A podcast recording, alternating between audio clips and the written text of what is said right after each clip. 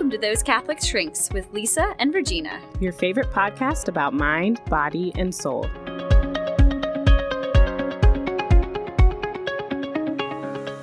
Welcome back, everybody. We're here again for another podcast, and we are so excited about this topic today. We think it's really important. We have a question from one of our listeners that we're going to be getting into in a little bit. But first, hmm. Lisa, what are you drinking? I'm actually out of season. I'm drinking. It's a watermelon mint tea. Ooh. Yes, my uh, wonderful friend Julie got this for me. And every time I drink it, people are like, oh, what does that smell? Like, "Oh, it's my delicious watermelon tea. Oh my So, gosh. We're in the middle of like pumpkin spice season, but We are, and I'm cheating today because I'm actually drinking a decaf pumpkin spice latte. I didn't even know that's what was in your cup. It is. so, no tea for me today, but I'm kind of jealous. I really want to try this Mm. watermelon mint tea. It comes in a cute little tin too. Oh my gosh. Do you want to like plant flowers in later? Yeah. Oh, yes.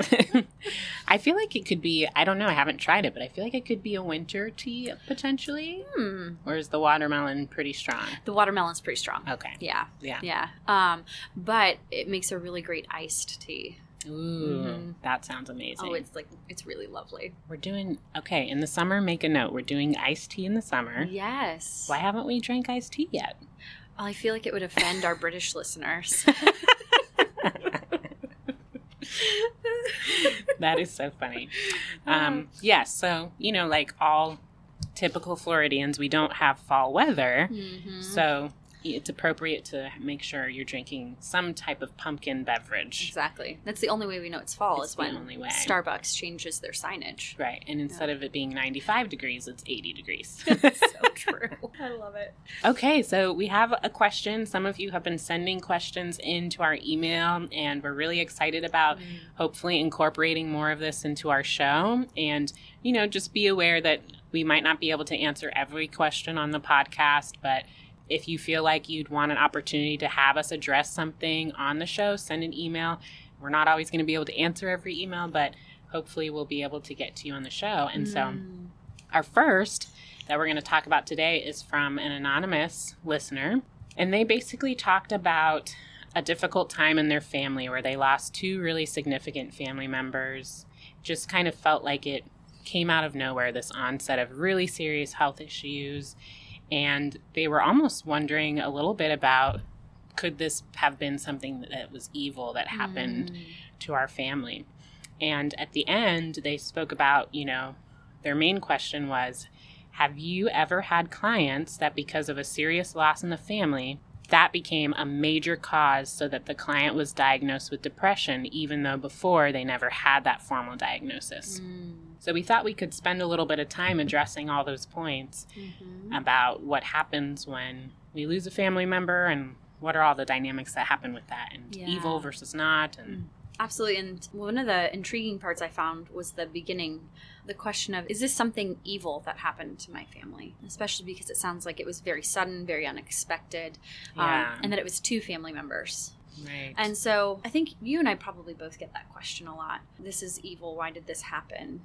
Why is this part of God's plan? You know? right And I think it's so important to for us to understand that this was never part of God's plan and that death is a result of original sin. And so therefore does have roots in something evil, but that meaning that it's not something that God wills. Right And if you look back at the beginning in Genesis, if we're looking at um, Adam and Eve and the creation of the world, everything is, and he created it and it was good. you know, Mm, yeah And that God intended life for us. Mm. He intended joy. Mhm. He intended to fill all of our needs, to fill the desires of our hearts. Like those were the things that God willed for us. right. Um, and it was only through sin and through the fall of man that death entered the world. right And so I think that helps a lot in knowing, like, no, God didn't plan this. Now, does God come into history? And does he also share in that suffering with us? Absolutely. And so death in the beginning is an evil, but God himself has come, experienced it, and then redeemed it for us. Right. And so there's always going to be suffering inherent in it. Even when you look at Christ as um, Mary and Martha call for him and bring him to the tomb of their brother, and he stands there and he weeps. So, yes, like when we face death, there's deep, deep sadness there Mhm. because of that experience of suffering and this inherent knowledge that this is not right. Right. This is not the end. This is not natural. No, this is not what's supposed to happen. You know, I was recently at a school doing crisis counseling because their community had lost somebody. Mm. And one of the little kiddos said, we were explaining, you know, this person went to heaven. It was very sudden. And they said, well, that's not fair. It's like, mm, yeah, a four year old knows this. right. Like, it's a deep inherent knowledge that we have. And, but that's what God does, though, is He comes in, He enters into time with us, Mhm. enters into our experience, Mm. takes it fully, and then flips it on its head. yeah. And that's what the cross is. That the greatest sin that ever happened in the world, the death of God Himself, pure innocence, then Mhm. becomes the source of our salvation. right. Right. And so, with each death, great and small in our life, we can see that. We can see the evil, we can see the pain, we can see the suffering, and then we can also see the life that springs anew from it. absolutely. So it's very much a deep, deep mystery. And I explain to people like one of the things that bothers them is that they're having doubts. So I say, oh no, this is like the deepest mystery of our faith. It's called the problem of pain. Right. Like understanding where suffering comes from in our existence is the greatest mystery that we have. Not maybe not the, I mean transubstantiation is pretty high up there. and the Trinity you know but it know. is. it's like we're talking top five mysteries here so for us to be struggling with it like humanity has strugg- struggled with this question Absolutely. And I feel like that's what I love about it in a way that's the gift of our faith, as difficult as times like this can be, and as trying as times like this can be. We at least have an opportunity through our faith to see that suffering and pain as redemptive and as having meaning and purpose. Mm, where I feel like with other philosophical ideologies that are out there, you don't necessarily have that answer.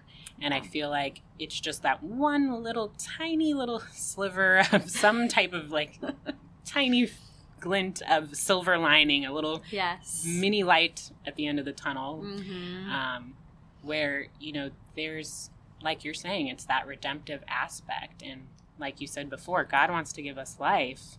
And so we know that that's not the end. Yeah. Almost like death is a way of saying that heaven exists because we know we're designed for eternity. Yes. And we know that that's wrong like your four-year-old that you spoke to. This this is not right. Yeah that's not fair. You're right. And i think our society is so removed from death in a lot of ways that when we experience it we kind of want to like shove it away from us as quickly as possible and we'll try to paint things on top of it you know with like this was part of god's plan or this is how it was supposed to happen. But that's not true and i think deep down we know that and that's why it still pricks at us. Right. Is because you know we repeat what we don't repair. So i think deep down in our souls because we're created in the image of likeness of god we know that but this isn't what i was created for. Hmm so it wasn't part of a plan. Right right Um, exactly. this is a huge detour into a really awful neighborhood. And how do we get back on on track you know? But i love that yeah even even littles understand that because they have a deep sense of justice. Oh yes. Um, and so they recognize like nope that's not just that's not right. And they can pick it up in a heartbeat they don't need that deep theological training because it's written into their hearts Ooh, i like that mm-hmm. Yeah, and I feel like, you know, it's kind of like part of, you know, in our Christian walk, how grief can play a role in that, like we were talking about, bringing meaning out of it. And I don't mean to sound very condescending because that is like the last thing you want to hear when Yeah. you're grieving a loss. Like, oh, just have more faith in God and, you know, this is your cross to bear. And, you know, essentially it's this nice little sugar coated way of saying suck it up. And so that is Mhm. not what I'm saying at all. What I'm trying to get at as, you know, someone who's removed from that grief situation. Uh, we always know when we look back on our past, whenever we've been through a difficult time, that we can sort of see how something greater was brought about from it Mm-hmm. and there was some greater good. And so our role as Christians is how do we give those griefs and those pains and those sufferings to God and unite that suffering mm. so that it can either be redemptive for us or someone else or whatever the situation might be. And so it's a huge task. Oh yeah. It's totally one of those easier said than done situations that, and when you're in the middle of it, you cannot think rationally that way and say, oh, okay, I'm going to wake up and now I'm going to be offering this up to the Lord and bring about redemption to the world. like, no, like I just had two family members pass away. Like, Yeah. this sucks Suddenly, yeah, suddenly. And it is, I mean, it's horrible. It's Mhm. crappy yeah, you know, part of what's helpful to think about this in light of, you know, some of the psychological aspects are the stages of grief. yeah. And it's a really popular thing that people talk about the five stages of grief. Mhm. And it's important to be aware of, you know, where am I at in this place? You know, which stage of grief am I on? And it's Mhm. an important thing to know, too, that the stages of grief don't happen in order. Nope. They can happen in any order at any time, for any length of time. any length of time, and you might not experience all five stages either yeah. Just to kind of briefly go through them. So there's denial and isolation. In denial, you might find yourself in that initial shock, right? If a family member receives a diagnosis of a terminal illness or you get sudden news that someone passed away, it's that Mhm. no, like this is not happening. Yeah. You know, n- no. And we become very isolated because we're just kind of in our heads about this. I resist yeah. what's happening. Once that reality sets in, we can that shifts to anger, the second stage of grief Mm. Where we're upset about what just happened about the passing or the diagnosis. We might project that anger onto our loved one who's ill. Mhm. Or for leaving us Yeah. or to a doctor who can't do Mhm. anything Or God Himself. or god himself Mhm. absolutely ourselves too. I should have done more. yes Mhm. i should have done more i think that's the bargaining stage Yeah. step 3 of Mhm. thinking about if only i'd spent more time with them if only i Mhm. had right if there was something Yeah. more i could have done Or if I do these things, like you'll make this untrue. You'll rewind it. Right Mm-hmm. or even bargaining with God, you know. Yeah. Take me, take anybody, give me the Mhm. illness, and please don't let me lose this person. Yeah.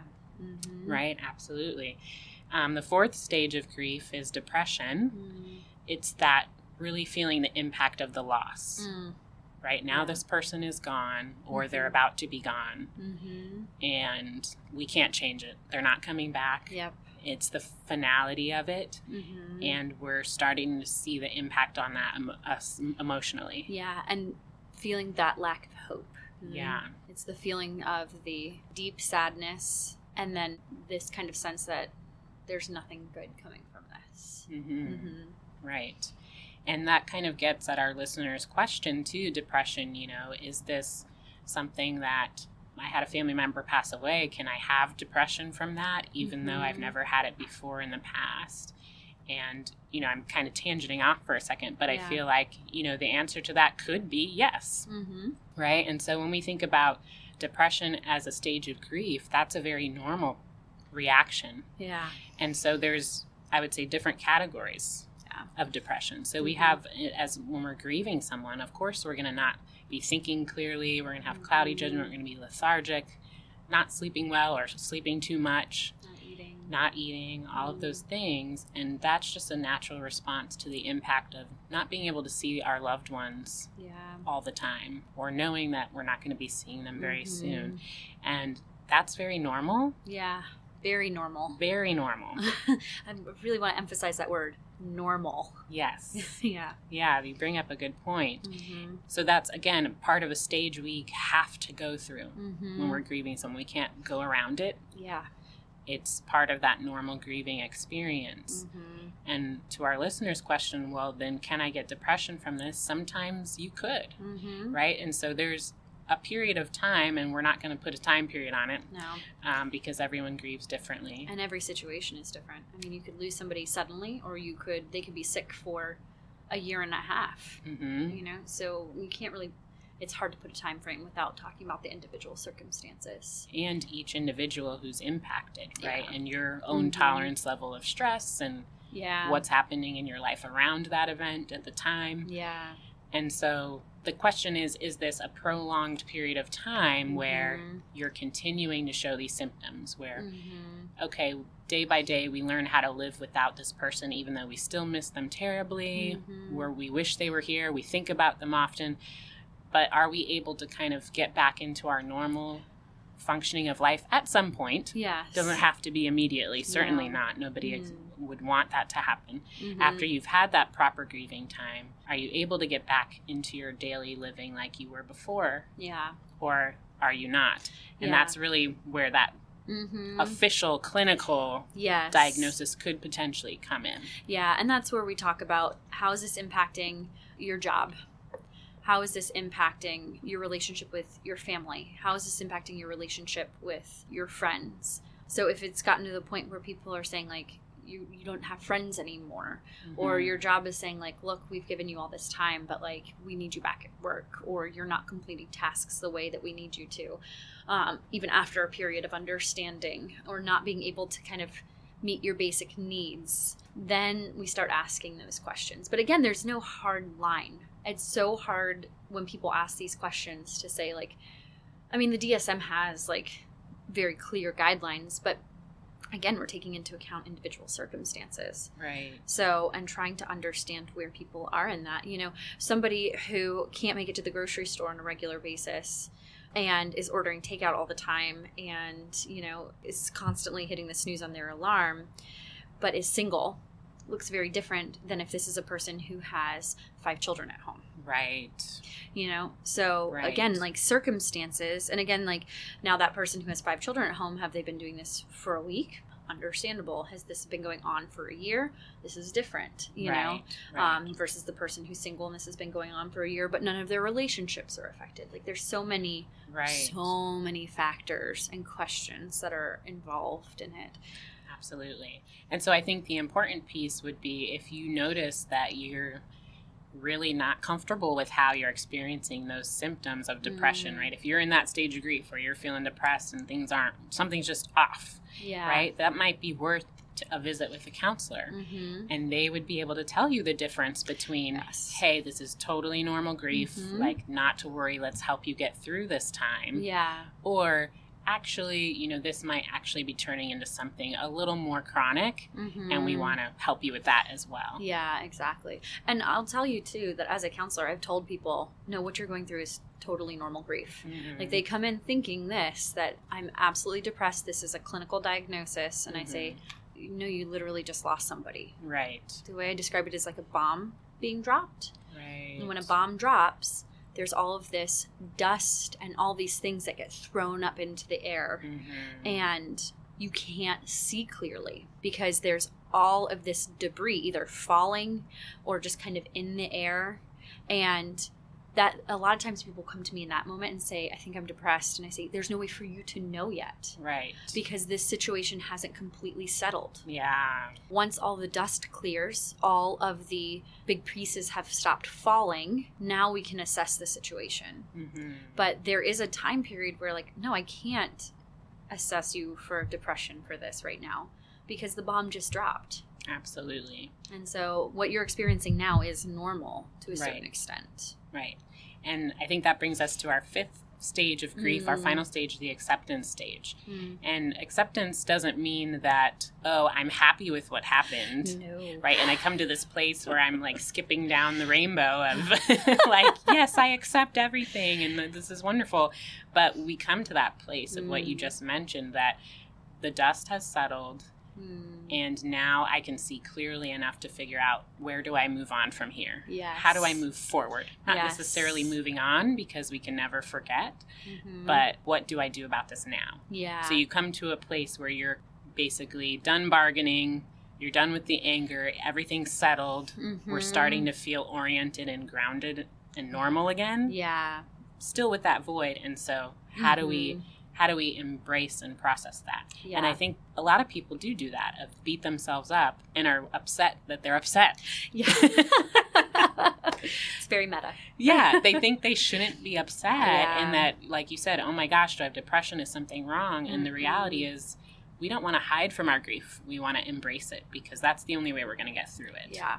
And the way I describe it too is that everything in the DSM So, depression is a normal human behavior, just either taken to the extreme or to the minimum. Mm. You know, and so grief, sadness is a normal human response. It is a good human response, which sounds so strange, but it is, and it's kind of going back to what we were talking about at the beginning. It's that interior, deep knowledge that this is not right. Right. That's an emotion that's supposed to signal to us something is not right here. Assess this situation. Yes. When you're happy, you're not assessing the situation. You're like, let's keep this going. Let's keep this train moving. Mhm. You know, and so we look at, I mean, there's no other way of describing them as positive versus negative emotions, but negative emotions don't mean you should never feel them. Right. They're just signals.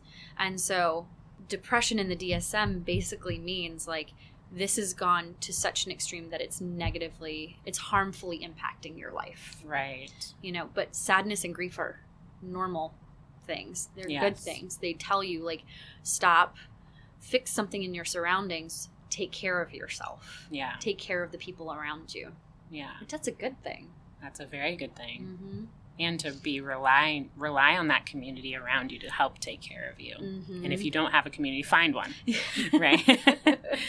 so, yes, dear listener, we thank you so much for your question and know that you are in our prayers. And we hope that you're able to get connected with whatever resources around you and rely on your community to support you. And know that this is normal, you are normal, and there's meaning behind what's going on.